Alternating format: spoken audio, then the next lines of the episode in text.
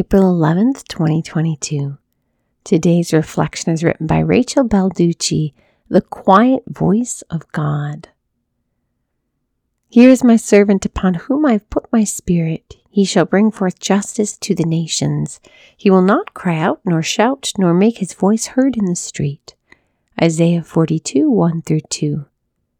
I'm the oldest of eight children, a sibling set of talkative, outgoing personalities with lots to say.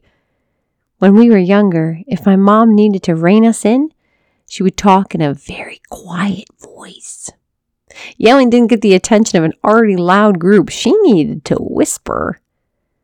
It's a counterintuitive approach that is shockingly effective. If you need a boisterous, excitable, animated flock to hear you, start whispering. Somehow, it quiets things down.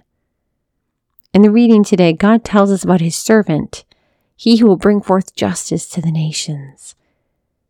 The servant will come into a loud population and change things without making much noise. There will not be crying out or shouting or the sound of a voice yelling out in the street. His servant will come with victory, but without noise. And yet the scripture continues the Lord has called us, his people, for victory of justice. We've been formed and set as a light to the nations. This justice will come without crying or shouting. We will be used by God and His overwhelming love to help open the eyes of the blind. God's hand will be there upon us to guide us. Through His soft voice, He will direct us with love to lead prisoners from their confinement and shine His light on those who live in unbearable darkness.